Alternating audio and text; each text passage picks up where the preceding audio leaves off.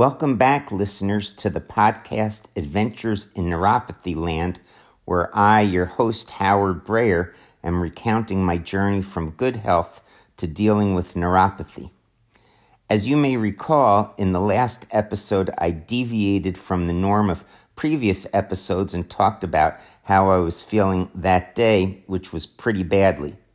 In this episode, I'd like to focus on mental health. Of course, having good mental health is a key to one's general well being.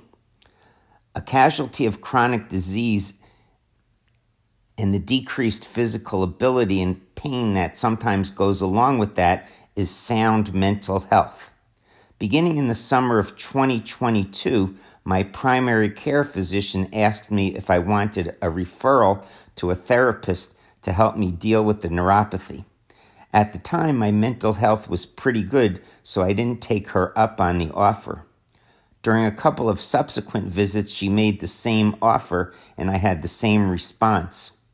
Then, as I recounted in episode 5, my physical health started deteriorating during the winter of 2023, so I finally took her up on the offer of getting referrals and starting to see both a therapist and a psychiatrist. The weekly therapist appointments are designed to talk over the issues I'm dealing with. The psychiatrist has the ability to prescribe drugs for mental health problems.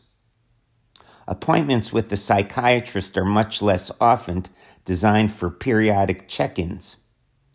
I was able to get an appointment with the therapist quickly the first one being in March of 2023. For the psychiatrist, I had to wait until mid April for my first appointment. I felt a good connection with the therapist from my first meeting on. I've now been seeing him on a weekly basis for eight months. One of the main focuses has been living in the present moment. You've heard it said before, probably many times, that it's important to live in the present moment. You also might have heard similar pieces of advice like don't get caught up in thinking about the past or the future, live in the now. Be present in your own life. All you have is this moment, don't let it slip away.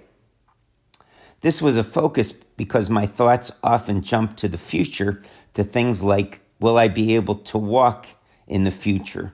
And what if I can't? And what if I can't take my care of myself down the road? The idea is to think that I can walk now and I can pretty much take care of myself now. Overall, the effort on the here and now has been pretty successful, although to use a cliche, it's often easier said than done. One thing that I was an utter failure at was some mindfulness exercises the therapist suggested I try.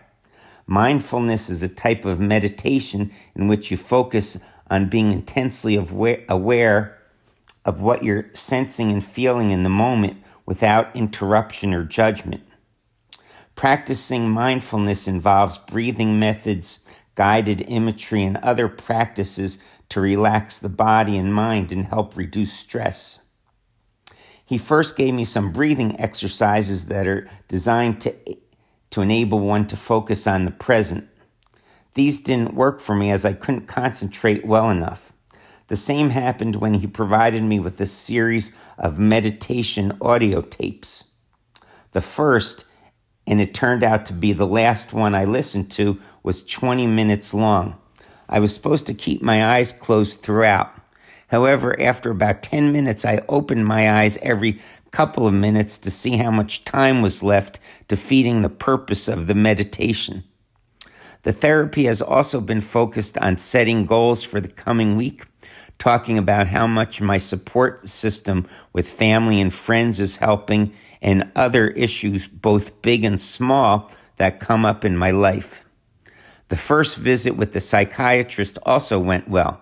After a discussion of how I was coping with things, she deemed that I was doing well enough that no prescription drugs were needed for anxiety or depression. My next appointment with her in July, was in July.